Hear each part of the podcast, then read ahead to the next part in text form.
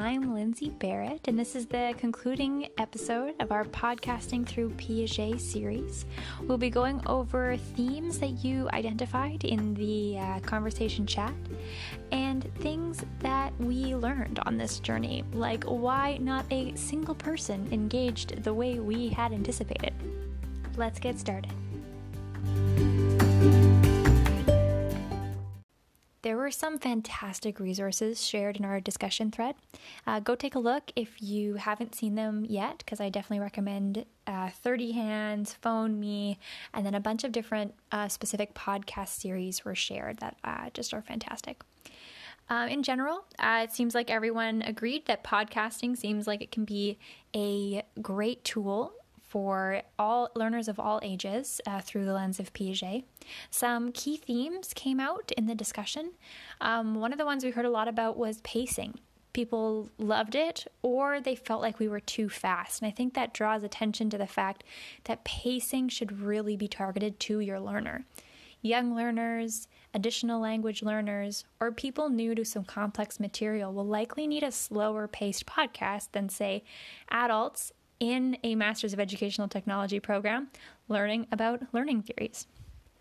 Another thing we heard was that podcasts can be a great screen free technology tool uh, with screen fatigue and accessibility concerns.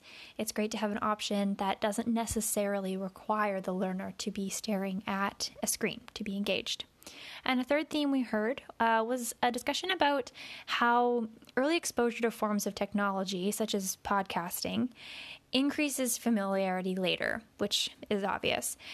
But this draws attention to the fact that we almost have a responsibility to teach young learners how to use certain tools, or at least give them exposure to developmentally appropriate tools, so they can just really dive in to learning moments later and not be so concerned with learning how to use it.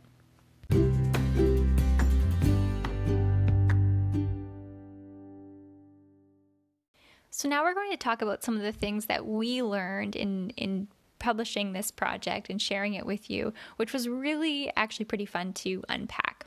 It was fun because not a single person engaged in the way that we had hoped for or asked for. Um, we were hoping for a collection of voice responses from our cohort so that this episode would have none of my voice and all of yours. We got some great text responses, a collection of really cool resources. All of them were new to us on the team, and hopefully, there were some great ones that you've discovered as well.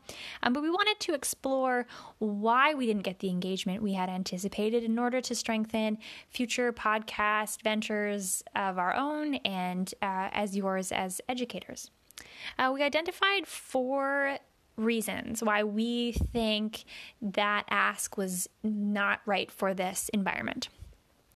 The first is that podcast production and even audio recording can be an unfamiliar tool to a lot of people. And many people in our discussion thread commented that this was kind of their first introduction to the idea of using podcasting in an educational setting. So, this could create a combination of lack of know how, lack of comfort, um, and we may have done better to offer more detailed instructions on how to do it, um, or recognize that people have a short amount of time and this just isn't the ideal environment to be learning a new tool like that. A second issue we identified is the reality that in a digital environment, we can't ensure that you have an ideal physical environment. And any remote teacher, I'm sure this sounds familiar to you. So we don't know if you're in a noisy place. We don't know if you're in a place where it's okay for you to talk out loud. We don't know how you fit your coursework into your day. So asking you to bring us into that physical space by recording you speaking and your ambient noise may not have been an appropriate ask. Another reason, and this one is quite likely, I think, is that text is much easier. You could respond by text and you could respond well by text. So I think that's why many people are likely to go that route. And this may be something to consider if you are offering more than one way for learners to construct knowledge, create a project that they're going to present. And the last reason we identified is that throughout the course of this semester, we've only communicated by text apart from these group projects and our concept map interviews. So, asking you to share your voice in this space may not have been something you're comfortable with. It's almost a level of familiarity or intimacy that we haven't really acknowledged yet or we haven't really reached yet. And so some people may not have been comfortable doing that, and we completely understand. Um, so we are glad that we offered a text option, and we are so glad that you chose to take it and offer the incredible engagement that you did over the course of the past two weeks.